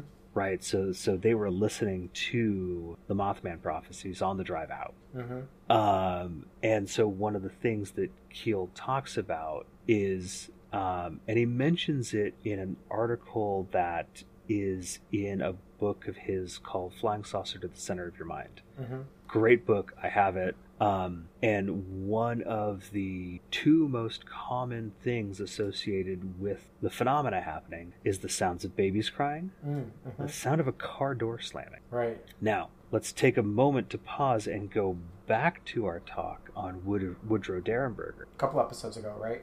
You quite a few episodes ago at this point, and he talks about the door of Indrid's spaceship. Mm-hmm. I think not just sounding like, but almost literally just looking like a car door. Mm-hmm. Mm-hmm. And there we have that kind of through line. You know, we're starting to see these bigger patterns. Right, because there's there's so many threads that tie the Hellier stuff with the Mothman Point Pleasant stuff. Not Yeah. only not only what you just mentioned, but just the fact that there's this enigmatic Terry Wriste gentleman who's emailing Greg and Dana, and supposedly in 1994 he gives an interview in a book where he's saying that he tracked down the actual extraterrestrial Indrid Cold, who's Mhm. totally wrapped in with the Point Pleasant, you know, connection there. You know what I mean? Yep. Yep. So there's a there's a tie there. There absolutely is, and and a lot of the very similar kind of uh, elements of high strange. Mm-hmm. You know, they're also experiencing. If if that UFO flap had happened on a Wednesday, Mm-hmm. you know, which Keel says is the most common day Mhm. to see UFOs, I I would have been like, well, shoot, you know, what the heck, you know. But no, it happened on a Tuesday. And not only that, but um, Keel would get weird, strange, bizarre letters from people called like the international bankers or something, which sort of Yes. ties into you know Greg getting all these weird, mysterious emails from all these random people. You know, so there's that connection too. You are absolutely right. And that is one of those things that I went, you know what? I should throw the international bankers into the cipher Ooh, and see what comes up. okay, Um, because it's not one that I had ever looked up before. okay, Um, and so the international bankers has a value of 323. hmm. Um, and we get stuff like a factor infinite and unknown and all. Hmm. okay, Okay. Uh, we get all things of sense and rapture. Hmm. Um, we also get, interestingly enough, each for himself and there is no law. oh weird. Little creepy. That's creepy. Um, then we also get stuff like gives one particle of dust, Ooh, almost like like little breadcrumb, right, right. you know. So there's one that came up that I didn't really think about much at first until not last weekend, but the weekend before. Okay. So one of the things that actually, you know, I did give it some thought. One of the one of the results is I am 8 and one in eight. Okay. And at first, I was like, oh, well, maybe these eights. You know, the number eight is a sideways infinity symbol, Mm-hmm. right? It's almost like saying I am infinite and one within that infiniteness Okay. right? So here's kind of a weird synchronicity that happened. And I'm not going to go fully into details because it was a museum live stream. It might factor into the case in the future. Mm, okay. Um, but there was a recent live stream, and Dana was trying to remote view Edidorpa. Oh wow. I'll say that much. Um, in that process, she met a weird figure. Now, the name of that figure um, is, I guess, technically a symbol. Uh, I'll say this: he showed her his card. Okay. Um, if I put the name of that card into the cipher, one of the things that it equals is I am eight. Oh hey, no way. My brain just kind of melted. Yeah, Oh wow. Yeah, um, and and and the the first name of this character actually is something that will come up in uh, future months as we talk about season two of Hellier. Okay. So it's a little weird. It's really a little weird. Um, oddly enough, um, the international bankers also equals ink and black upon beautiful. That's that's huge because the ink and the black. I mean, that's that goes right back to Indrid Cold. Right, that's our 112. Yeah. Um, let the evil ones be cast away. okay. Um, interestingly enough, because John Keel would receive letters from the international bankers, Mhm. um, also equaling 323 is much as the style of a letter. Oh wow. Hmm Oh, Now, here's an interesting one. Okay. Okay, it also equals of the Battle of Conquest. The, whoa, the law of the battle of conquest. But wasn't there was that was the one Yes. that named of the one of the chapters in the Secret Cipher the UFOnaut books. Yes, and I believe it's one that um, uh, is very importantly tied into the whole Terry Wriste thing. Oh, that's creepy. Yeah, yeah. Um, it also equals servants of the star and the snake. Whoa. Stars, as we know, do also factor greatly into Hellier. hmm Snakes, not so much. Not yet. At least. yeah. Maybe in the future. Um, and the other one that really stood out to me is the International Bankers also equals the rituals of the old time. Whoa. That's a that's a rich yield right there. That is a very rich yield. Yeah. Yeah. Those were some really fascinating ones. Um, you know, uh, rituals, both old and new, do kind of factor into the overall story as well. We'll get into that more in a future month. Can I just can I just make a really quick comment here? It's Please. sort of a, um, a recap, not a recapitulation, but just kind of an observation about um, Hellier in general so far. Mm-hmm, It, for me, what's one of the things that's really fascinating is because they have this kind of a, a big picture view of the paranormal where they integrate UFOs and cryptids and ghosts, ultra terrestrials, and all these things. Um, i i the, the, the, the really fun thing is that because with because of that, they when they do investigations, their toolkit is much larger. Yes. So, for instance, like if you watch a ghost hunting TV show, you know they have you know infrared cameras and spirit boxes and stuff like that. But in this in Hellier, it's like they you know sure they'll use things like that, but they'll also use tarot cards and they'll also use ciphers and they will Right. also use all these other kind of things to kind of try to generate, if not evidence, at least synchronicities to kind of point them in the right direction. Yeah, and if and if nothing else, it's it's stuff to try and achieve connection. Yeah.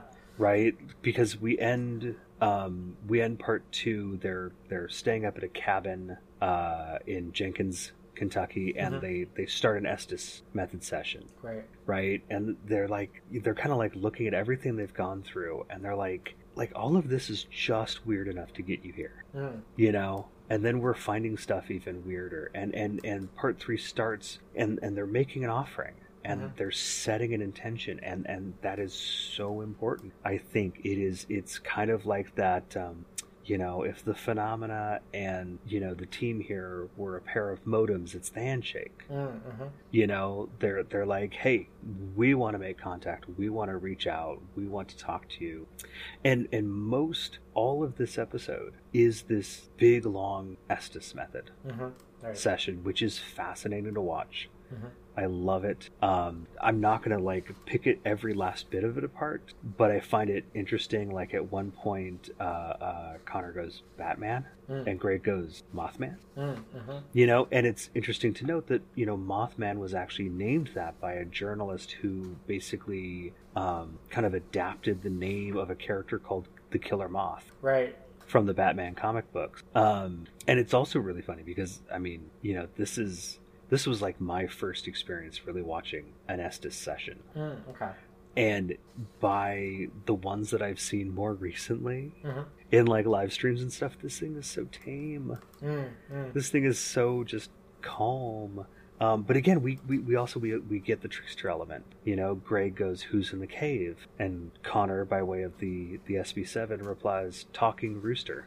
Mm. And then he pauses and he goes, "No, it's not." Right? So it's just kind of it's like we get that kind of trickster element. You know, we we we get just the words "48 minutes" called out, um, and that that plays into something later that gets really weird. But what really kind of sticks out to me, I even watched it back today to Okay. make sure that I had this down right. So you know, Connor's got the headphones on, he's got the eyebrow on, he's, you know, hanging on to the um, SB7, and he says, Is the world ready? And I, I, I feel even now, you know, post 2020, that that has a bigger meaning. Oh yeah. Um, and, you know, Greg and everybody's like, Yeah, of course we're ready, of course we're ready. There we go, he says. And then Connor sees the tin can. It's a tin can. It's a tin can. Tin can. Like an old tin can. Tin can. Tin can. I just saw like a tin can. Right. He he's he's involved in an Estes method. He should be hearing, you know, obviously these, you know, disembodied voices coming through static, but a, a- visual image gets kind of shot into his mind. It sounds like, if Yeah. Remember correctly. Yeah. And, and it's like a picture of a tin can of all things. Yep, a label-less tin can, Right. basically on like a like on a surface. Mhm. It's got a, it's got like a cloth on it. I don't know. I can't remember if it's a tablecloth or just what. And and he's like, I've I've never had that before. Mm-hmm. Mm-hmm. He's like he's like I've never had a vision doing an Estes method before. Right. Um, now you know it, it, there's I mean there's so much to be read into the whole tin can you know um, archetype. It's a tin can. It's a tin can. Tin can. Like an old tin can. Tin can. Tin can. I just saw like a tin can. Mm. right? That goes back to Kelly Hopkinsville. Yeah. That The- goes that goes back to a case that John Keel, um, yeah, I can't remember heard about or looked into up in Minnesota, Mhm. where somebody working for a radio station, which oddly enough was K E Y L, which also if you say it out loud says Keel, Mm. um, saw an animated tin can Mhm. you know, bopping down the road. I had a laugh just last weekend as we were at Silicon in San Jose. The folks at the Raspberry Pi booth. The Raspberry Pi is a um, little little um, basically a mini computer Okay. that you can program and get to do a bunch of different things. They had now granted, and I and I took a picture. I should have shot video. I don't know what I was thinking. Um, but they had basically a couple tin cans that were painted up like superheroes, Oh. but they were animated and controlled by a Raspberry Pi. Wow. And I, I, I I would love to know what that looks like. Um, it's honestly pretty basic. Okay. you know, it, it, it's it's not like it was walking around or anything. It's just you know the top had been separated and then you know hinged so it would like rock back and forth like it was like like a head nodding. Oh, okay. But it was just one of those things, knowing that this episode is coming up, and I'm like, I'm seeing a goddamn animated tin can in front of me. Right, right. It's like of all You know? Yeah. Um, but this, yeah, go ahead. Oh, I was just gonna say, listeners, if you haven't seen Hellier before, just keep keep this tin can can in the back of your mind because it'll come up come up in a few minutes. Yeah. Yeah. Anyway, so I think this really is the point where like the investigation turns a corner Mhm. and things are going to get really weird from this point out. Mhm. Um, I'd like to make mention real quick for those eagle-eyed viewers who noticed the um, Art Bell sticker on the back of Greg Oh, and Dana's yeah. little, little scion. Mhm. Um, I specifically asked, I'm like, dude, where did you find that? I want one of those. Yeah. And he was like, nobody's got Art Bell stickers. I had those made. Oh, they're homemade. And I was like, no kidding. So I went Oh, ahead wow. and made some myself. That's awesome. Makestickers.com.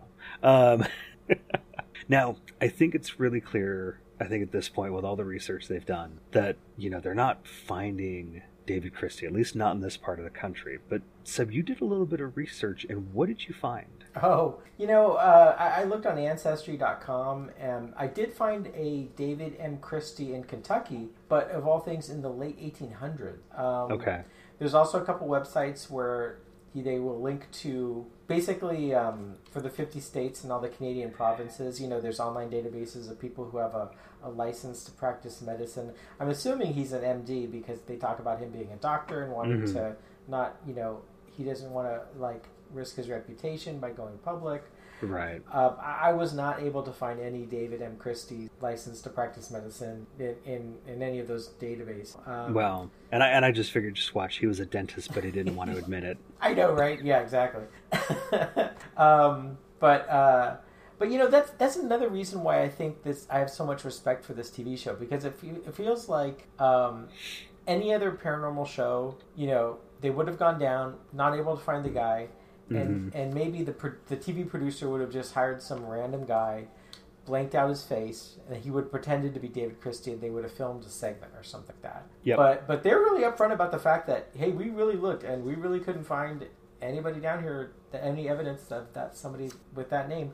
I mean, that being said, now I'm starting to think about okay, wait, now I've looked at your timeline. The big UFO flap was right af- right around the time the emails stopped. Maybe he Mhm. got abducted. Well, that that would certainly be interesting. Yeah. Anyway, that's just something that popped in my head. But Um, you know, and maybe it wasn't abducted. Maybe he was supposed to be on the ship. The same way that that uh, Terry claims that um, you know the whole Mothman flap was basically a call for help. interesting. I don't know. Yeah, no, but I'm have to think about You know, that one. Yeah. I, I literally don't know. Um, but but anyway, um, post Estes method, um, they put in a call to um, probably one of the craziest guys you'll ever meet. Um, and I, I, I have to say that he's also uh, incredibly smart. He is an amazing artist. It's Mr. Tyler Strand. Right. The the kind of the I don't want to say the last member of the crew, but like sort of you know he's definitely on the the bridge of the Starship Hellier. You know. Yeah. Yeah, I like that. Yes, he definitely is. Um, it- last only in the sense that he's the most recently introduced. Yes. Exactly. Let's put it that way. Let's put it that way. Um, yeah, this this a a, a one man phenomena all in and of himself. Um, so they they have this call with Tyler. Uh, Tyler had been out at the Mothman Festival um, and had come across a guy who had actually put together his own book of cave creature sightings. Okay. Um, and so oh, he's like, I totally want to get a copy of that. I'm really, really curious. They have this whole conversation. They get to the end, and the call was exactly. Well, no, it wasn't exactly. I'm sorry. There were some number of seconds. I don't remember how many, but the call was 48 minutes long. Right. And of course, what's one of the things that Connor randomly says in this Estes session? 48 minutes Mm. Oh. right? Again, that's one of those things where it's like the odds of that just being the case Mhm. is, I don't know, pretty slim. Th- th- There's almost, and I- I'm probably going to give something away here, but there's almost like a, a precognition element to. Yeah, I and we can dive into this a little bit. I, I want to make sure that we've got enough time because this is definitely going to be a long episode to get through parts four and parts five um, here.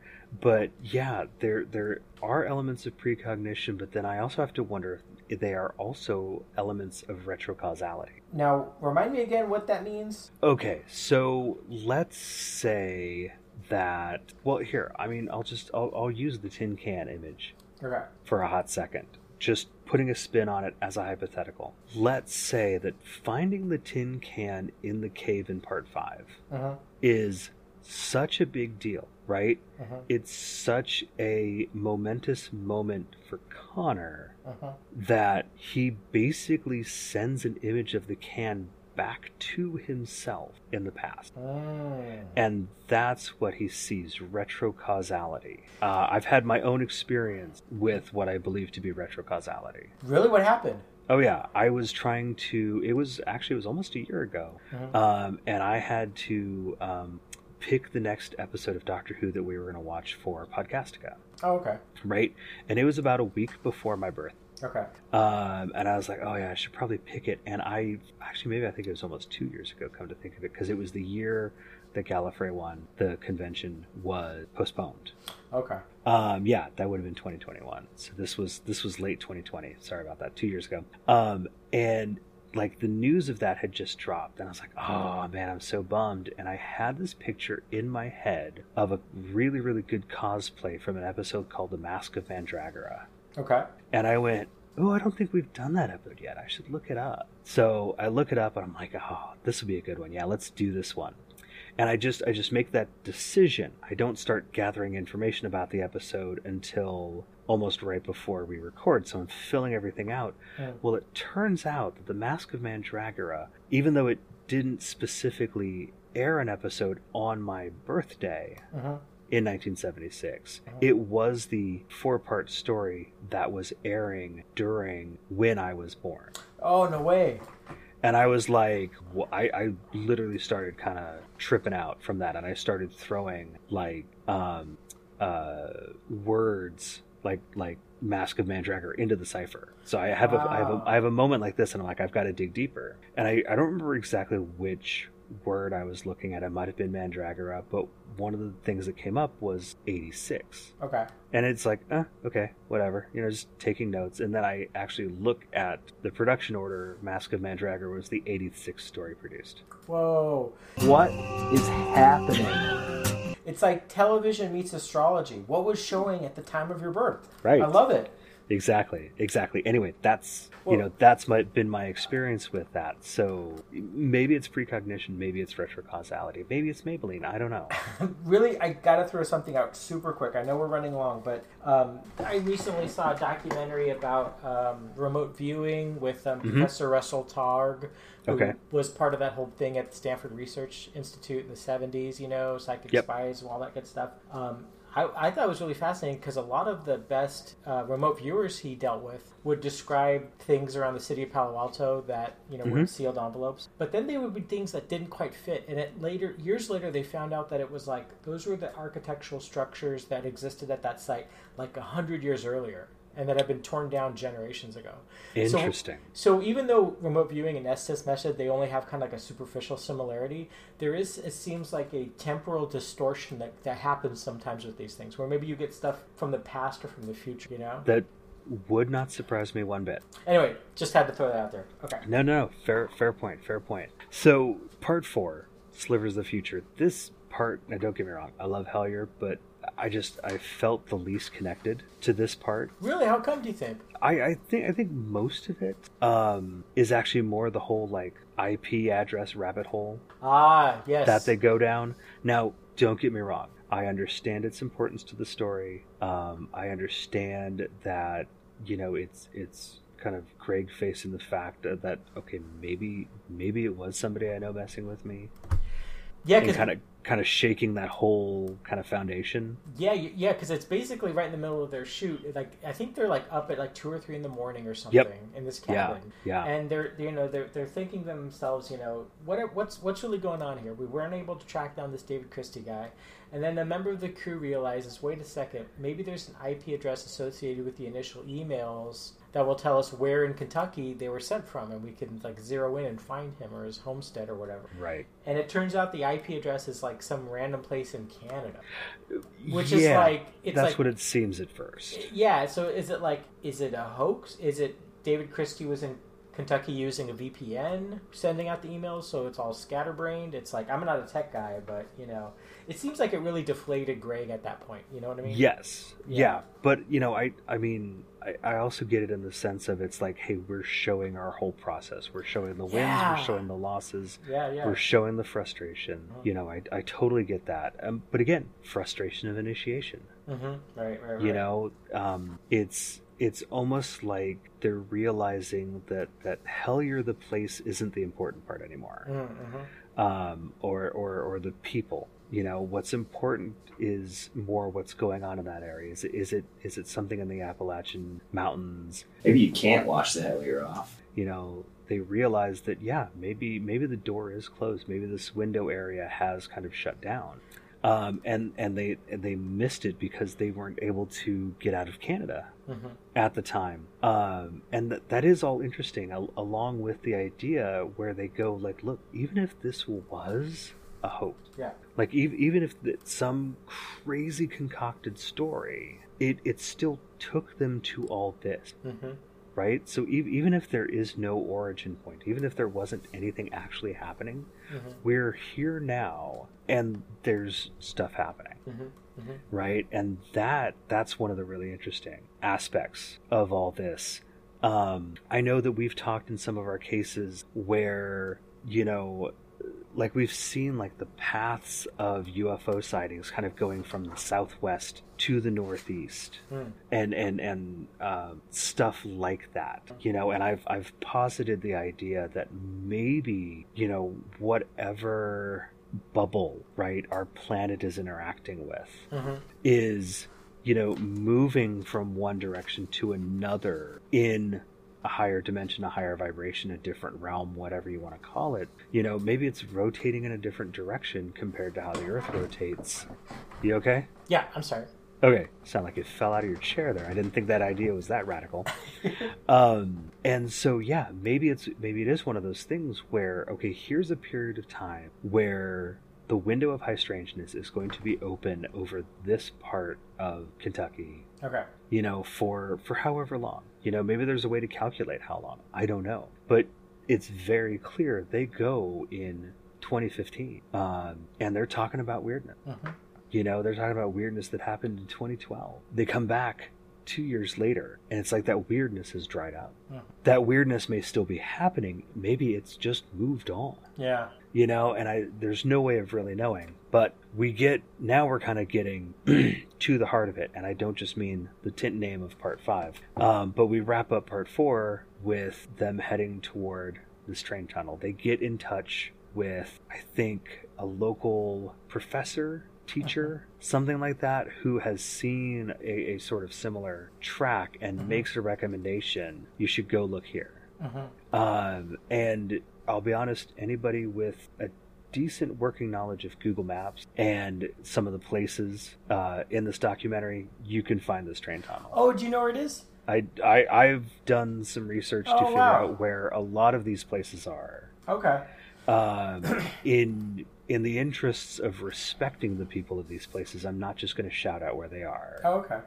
But I'm saying it can be researched and you can figure it out. It's not difficult. Yeah, apparently it's an abandoned uh, train tunnel, which has a very kind of spooky look, and it's you know if you watch a paranormal, if you watch a ghost hunting television show, the show kind of has to climax with a you know investigation of an allegedly haunted house. So it's almost like for this for first five episodes of Hellier, you know they're talking about cave creatures in Kentucky. You know they actually you know you kind of have to get into some sort of cave or tunnel or something. You know what I mean?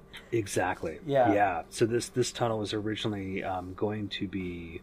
Um, it was originally going to go all the way through from where we we where we see them to the other side of basically this this mountain as part of a um, uh, a, a rail line for coal. Oh, okay. Um, but it, it never got finished. Um, so we just have this partial uh, tunnel. Now we get into part five, and I just look. I I need to take a moment and just admire Greg's ability to set intention. Mm. It it's it's literally beautiful to watch. Mhm. Um, just just the way that he's so honest and heartfelt about it. I th- I think that is a big uh, element of their success. Mhm. Is is that that genuine um, desire to communicate. Mm-hmm, mm-hmm.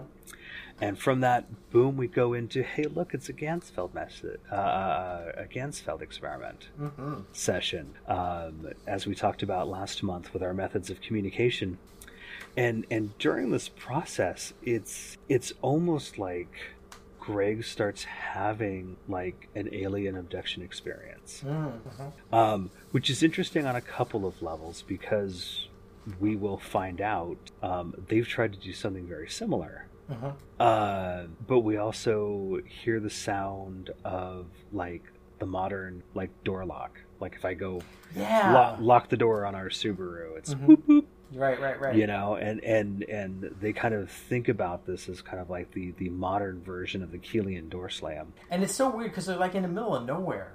pretty much like if you if you look at where this is on the map um it it is it's not super remote but it's pretty remote Yeah. um and and, and especially late at night you wouldn't imagine you'd have a lot of other cars around Hmm. um, but what is interesting is that, you know, as Greg's having this Ganzfeld experiment, um, he looks up and he sees a gray with blue eyes Hmm. looking over him, and then the whole white noise program that they use kind of freezes up. Right. It's it's almost kind of like like the mental shock of like oh god oh god this is happening kind of like it's almost like you kind of like radiate energy and it kind of freezes you know it it affects the um, the the app they're using. Mm, right. right? But at the same time they clearly they, they feel a presence in this train train tunnel. They're trying to get an interaction going. Um you know Karl talks about it's like it's the serene moments that feel really weird. Mhm. um um dana pulls some tarot cards. They get the hangman which Oh, is kind of like we need to look at this from a different perspective Did you say something like there were some peop- some community of viewers of Hellier that like really didn't like the tarot stuff or whatever? it's it's weird. I mean, some of the reactions, like I think at one point, you know, Greg says, you know, Hellier is going to connect with the people that it needs to connect with, Right. right? And there are going to be some people who are just going to be like, I don't get it. Yeah, it's not for everybody. It's not for everybody, but the people for whom it is, they get it. Mhm. Um, and I've been blessed to, you know, kind of, mm, you know, uh, get to know members of that community Mm. who also get it. Um, and and yeah, part of that community is like, oh yeah, got no problem with the Ganzfeld, got no problem with the Estes method, got no problem with the idea of you know ghosts or Bigfoot, but you know, oh, you're using tarot, Mm, mhm. you know, oh that that that's wrong. That's that's demonic. That's opening up doors for evil. That's and you suddenly get like this whole like you know repressed Christian feelings kind of Oh, filtering into that. It's hilarious. Um, you know, but then there's also the people who. You know, I, one of the best shirts that they've ever come up with at Planet Weird is the one star no goblin shirt because somebody on Amazon gave it one star and was like, Oh. there's no goblins." Yeah, right. One star no goblins. That's funny. I like And that. it's like, okay, you are clearly somebody that Hellier is not meant for. Right, right, right. So yeah, but then we get Connor. He goes into an Estes method session um, in in the train tunnel, um, and it, it's kind of like a bunch of different entities kind of come through, Mm. um, in, including uh, one that that kind of has followed them around from the Stanley Hotel, Hmm. named Eddie Okay.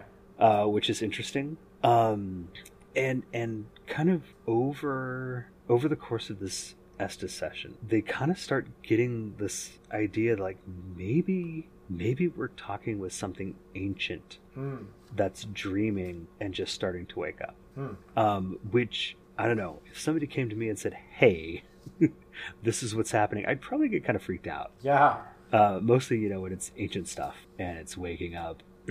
um, but but it kind of wraps up, or it almost wraps up, and they're- all kind of feeling the sense of completion, even though nothing comes through and says, "No, this is exactly the reason why you came. Let me explain everything to you." Mm, right. Um, but then they get celebrate activity Mm, uh-huh. um, which which I think is is kind of a great kind of wrap up to this investigation. Um, and and personally, I feel like it it kind of speaks to something that John Tenney is always talking about: is that the phenomena wants you to play with it. Right. It it wants you to get out of your mundane world, go do something weird. You know, look up. Uh, talk to trees, um, you know, go tell the ocean your problem Mm. Kind of thing you know just just just interact. And so um, they actually give Tenney a call. Um, and i don't know about you but i found it actually really kind of cute how emotional greg gets over Tenney. Oh yeah, they, they they have a big bromance for sure. they they definitely do and and i love it and it's cute. Um, and and john Tenney is an amazing incredibly uh, well read and very knowledgeable weirdo. Um, but one of the things no no no and i no, mean- know that was just a great sentence. I yeah, just loved no, it. and I and I mean it the way that you know I- the antiquated word "weird" means as an independent thinker. Yeah, I know you mean it with complete love and respect when you say that. I that. absolutely do. I I, I absolutely. do. Um, but I, I, I love because he's got this interesting idea of how the phenomena wants to be noticed but not discovered. Mm, hmm Yeah. You know, so you go um, like you, you go to Hellier with a focus and a goal, and it throws so much weird at you that you get kind of overwhelmed and you don't know where to go with it. Uh-huh. And then you sort of give up, shove it aside, and then the phenomena is safe again. Mm. Or it just wants you to go, hey, you know what? This world is weird, and that's cool. I don't need to know the mechanisms behind it, Mhm, mhm. right? I don't need to know exactly what caused the David Christie email to exist. Mhm. It it just it just existed, you know, or whatever. Now, personally, I like knowing the mechanisms Yeah, behind stuff, oh, so I, yeah, I oh, get yeah. really obsessed about it. Yeah, yeah, yeah. Me too. I'm Um, the same way.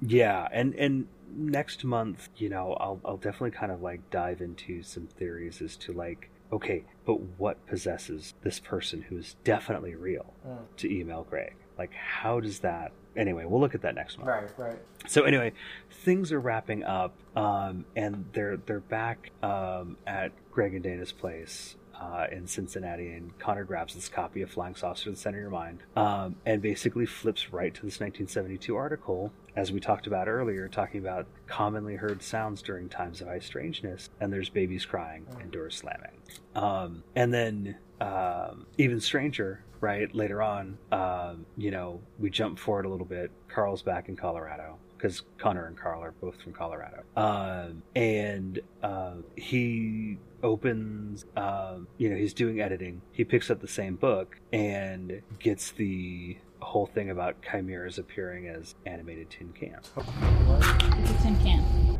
It's tin can. Tin can? Like an old tin can. Tin can. Tin can. That just sounds like a tin can. Totally weird. right and that that is especially weird because you know one of the descriptions of the goblins in hopkinsville especially when they were hit by something Yeah. is the whole tin can sound and i think it's the maybe like the grandma in the sutton family who literally is like no that looks like a tin can Yeah, like a big old gas can or something. you, yeah. yeah like a big five gallon can Yeah, yeah. Exactly. Um, and so we've basically almost wrapped this up, and I, we need to remember, right? This this wrapped around October of 2017, right? That's almost five years ago. Yeah, yeah. Which yeah. is insane to think that it was that long ago at this point. Mhm. Um, one of the things that Greg says is that this is going to be shown to a whole lot of people, and they're going to think differently because of it. And I cannot think of a truer statement. Mhm. That is definitely true for me. Mm. And I think one of the things he kind of compares, I don't remember if it's the phenomena or just what too, but he says some strange virus. Yikes. And then I go, oh, Greg, if if you only knew that. Talk about prophetic, yeah. Yeah. And and we'll by the time we get to part three of our look at Hellier, we will we'll talk about Pan, maybe Demix too, I'm not sure. Mm. But I have some weird thoughts on that. And then the whole thing ends with an email ping. Oh, yeah. And having seen both seasons, anytime that I watch this last episode and I get that ping, it just gives me chills. Oh, yeah. Totally.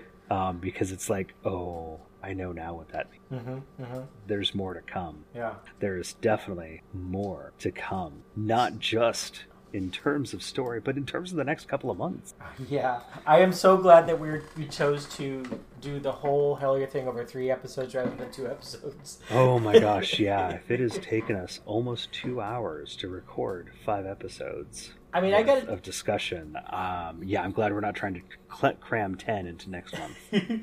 I will say I love Hellier. I, it has the like the slick professional look, high production value of a regular paranormal TV show, but it the intellectual content is on a, such a much higher level than anything I've ever seen before. Like sometimes I'll watch like a ghost hunting show just not to think but just to like have chills you know or Mhm. to laugh you know Mhm. hellier's the first paranormal show i've ever watched where i feel like i, I should take notes or i have to actually remember things or think Yes. things you know um, it's like the difference between playing chess and playing checkers or reading a book with footnotes and a book without footnotes you know um, and you know I, I think i think you're exactly right it's not for everybody i mean i think I think if you even look at the um, the YouTube hits, I mean, like the first season, first episode, there's like more than six hundred thousand views. When you get to episode fifteen, it's less than hundred thousand views. So I think like there's a lot of people out there that like eventually maybe like it gets overwhelming for them or something. I don't know. I don't know. Well, Um, or they or they get sick and tired of ads and they go watch it on Amazon Prime. yeah, I mean maybe that's what it is, but But honestly, I love it. I think it's great. Um, it opened my eyes. It definitely sounds like it opened your eyes for sure. Oh yeah, absolutely, absolutely. Yeah, um, that was a very erudite way of you know, kind of putting it all. Hellier basically ruined um, almost any other paranormal show Mm. for me. I I can't look at a Ghost Adventure seriously. Mhm. Um, a lot of UFO shows that rehash the same ideas Mm, mhm. and the same events over and over again. I, I can't handle them. Mhm. You know, it's just one of those things where I hear them say out loud some of these concepts, and I'm like, like, are, no, Mm. no, that just I don't jive with that, and I'm I'm I'm actually embarrassed to hear that out loud. I'm gonna go watch something else. Right, right, right. And I mean that with all seriousness. I mean, um, Hellier is shot so cinematically. Oh yeah, for sure. Music The- is great. Thank you. The Yeah. music is amazing. Um, I've got a link to Anthony Sistone's Bandcamp Mm. page in the show notes. If you don't own the soundtrack, go spend the eight dollars. It's worth it Mm. to get the whole thing. It's also on Spotify, but I think it's a better idea to support the independent artists Mm, mhm. um, and buy it. Trust me, you'll you'll listen you'll listen to it, you know, until you're silly um, because it's so good. But yeah, that's it. We're here. You know, we've we've we've taken the first big step in in in our three part initiation. As, Mhm. as we kind of go through this and, and make sense of it and convey to you, uh, the listener, why this is important to us, why we think you should watch it, or if you have watched it, hey, maybe you're finding new stuff um, and connections to make now, and you thought we were you thought we were through everything. Um, real quickly, um, let's talk cipher hits for Terry Wriste. Yeah. Um, a secret fourfold. Mm. Um, cowards professional. Hmm. Maybe I don't know. Uh, even ye know not. Uh, that's true. Um, hands upon the black. Hmm. Interesting. Have a secret glory. Oh wow. Now here's here's the one that I think really sticks out to me. Terry Wriste equals 192 equals he is not there. Oh wow, that's a good one. Mm-hmm. Um, also, strangely enough, it equals in red ink and black. Ooh. Yep. Um, Terry Wriste also equals is infinite. Oh, you were just talking about that. Yeah. Um, now, one I thought was really interesting was that Terry Wriste equals of the 40s. Okay. Now, if we take it on faith that he was born in the 40s, he is literally of the 40s. That's true. So, I don't know. Just a few thoughts there. Yeah. If you're still with us, folks, thanks for staying up. Um, I'm looking at the clock and I'm going, wow, I'm not going to get a lot of sleep tonight. But every month, Seb is going to dig in the old timey newspaper archives to unearth the story of high strangeness. Seb, oh, let's hit this quickly. What have we got? Yes, I will. It's a really quick summary. I'm not going to read the whole article. It's a Kentucky cave dweller article uh, from the Sonoma Democrat newspaper, June 30th, 1894. This is a reprint of an article that originally occurred in, or pre- appeared in the Louisville Courier Journal newspaper. Okay. Um, and uh, it says, Over in Washington County reigns a being which man or beast mystifies all the neighborhood. For months, the housewives have missed their chickens, pigs, and young lambs. Joseph Ewalt had seen a man beast. He had great long white hair hanging down from his head and face that was as coarse as a horse's mane. His legs were covered with hair, and the only article of clothing he wore was a piece of sheepskin over the lower portion of his body. Reaching nearly to his sober headed men began to set a plan to catch the monster in a cave of considerable proportions. Early Sunday morning, the Boston family saw the terrible looking creature. His feet were like the paws of a bear or brute with long claws. His hands were also his hands also were like those of a feline more than Hmm. that of a human. The men went to the mouth of the cave but would not enter. They saw feathers, bones, etc., scattered around the entrance. They made a partial survey, proceeding in several hundred yards. When one of the most, when the most unearthly yell the men ever heard greeted them, uh, they beat a hasty, hasty retreat and they gave up their search for another time. Dun dun dun. Interesting. So uh, you know, here we have here we have Hellier, a story of weird cave dwelling creatures in Kentucky, and I thought, you know, this is great. This is a article from the 1890s talking about strange Kentucky cave dwellers. So Yep. hey, you know, there's a there's a precedence for this kind of stuff out there, you know. So- There absolutely is. That's an interesting one. I'll be curious to see what you've got for us next month. Ooh. And speaking of that, that is it for this month. Whew boy. Thank you for joining us on this adventure into the weirdness that surrounds us and especially parts of Kentucky every day. if you've got an experience you want to share with us, or if you have questions, or if you have thoughts, if you want to just, I don't know, email us and say, hey guys, good job, email us at allnightgeeks at gmail.com. You can follow us on Twitter at allnightgeeks, and you can follow me at busbuddha71. You can follow Seb. At Clan McMuffin.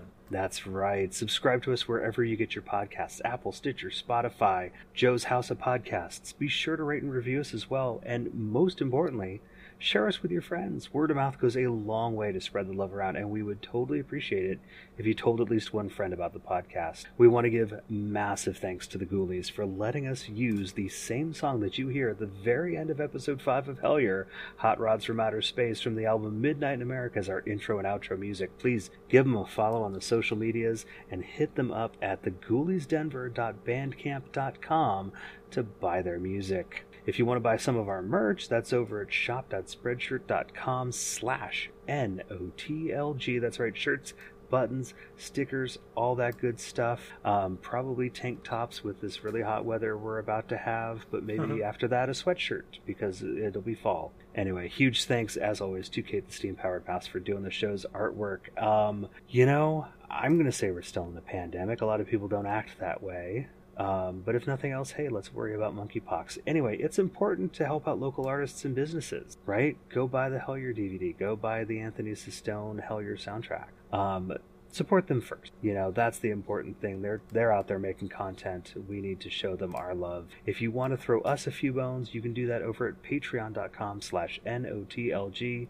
Whew. Seb, Taylor. it has been a long night. It has. It almost feels like it has been all night with these living geeks, but that is it for us this month. We will catch you next month, and in the meantime, get out and go find something weird. Good night. Take care, folks.